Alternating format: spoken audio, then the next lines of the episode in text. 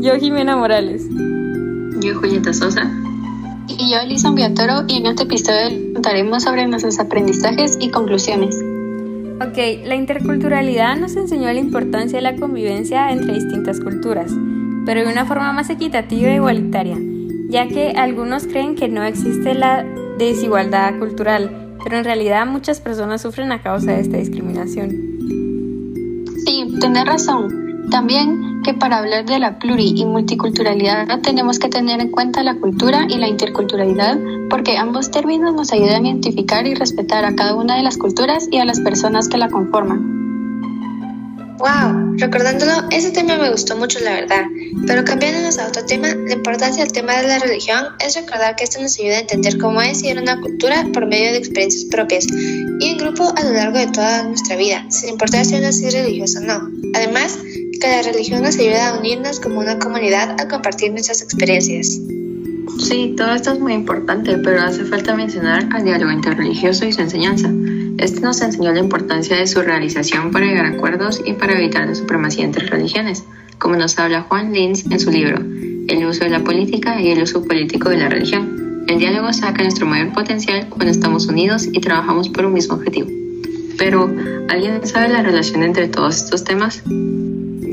Yo, la relación entre la religión y el diálogo religioso es bastante obvia, ya que al entender la religión se puede formar un diálogo religioso tomando en cuenta nuestras experiencias y las de los demás.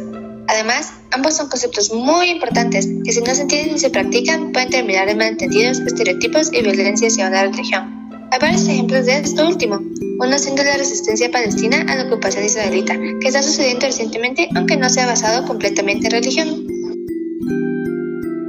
La interculturalidad es la convivencia entre culturas al mismo nivel, pero la multiculturalidad o pluriculturalidad solo se refiere a la existencia de varias culturas conviviendo en el mismo espacio físico, geográfico o social, por lo que la relación que encontramos entre la interculturalidad y pluriculturalidad o multiculturalidad es que todos estos términos se refieren en la relación y convivencia de culturas opuestas. Un ejemplo de esta interculturalidad podría ser el de nuestro país, ya que podemos ver en todas partes la convivencia de cuatro grandes culturas, aunque no al mismo nivel.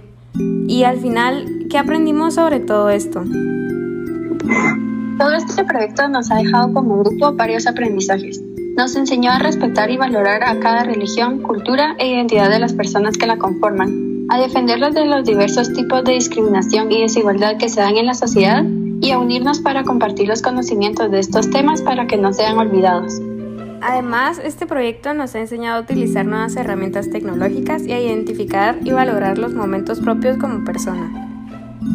En cuanto a nuestros aprendizajes sobre la elaboración de un podcast, podemos decir que nos ha ayudado nuestro trabajo en equipo para organizarnos mejor, tomar en cuenta diferentes opiniones y repartir equitativamente todo lo que compone el guion. También nos ayuda a explorar más nuestra creatividad y a defender nuestras ideas manteniendo el respeto y la autenticidad.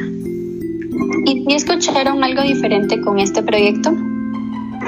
Yo diría que si escuchamos algo diferente, porque aunque supiéramos las cosas básicas sobre algunos de estos temas, al realizar este proyecto, estos son tocados más a fondo y te hacen reflexionar sobre tus relaciones con los demás y las situaciones que pasan alrededor nuestro y fuera de nuestro entorno.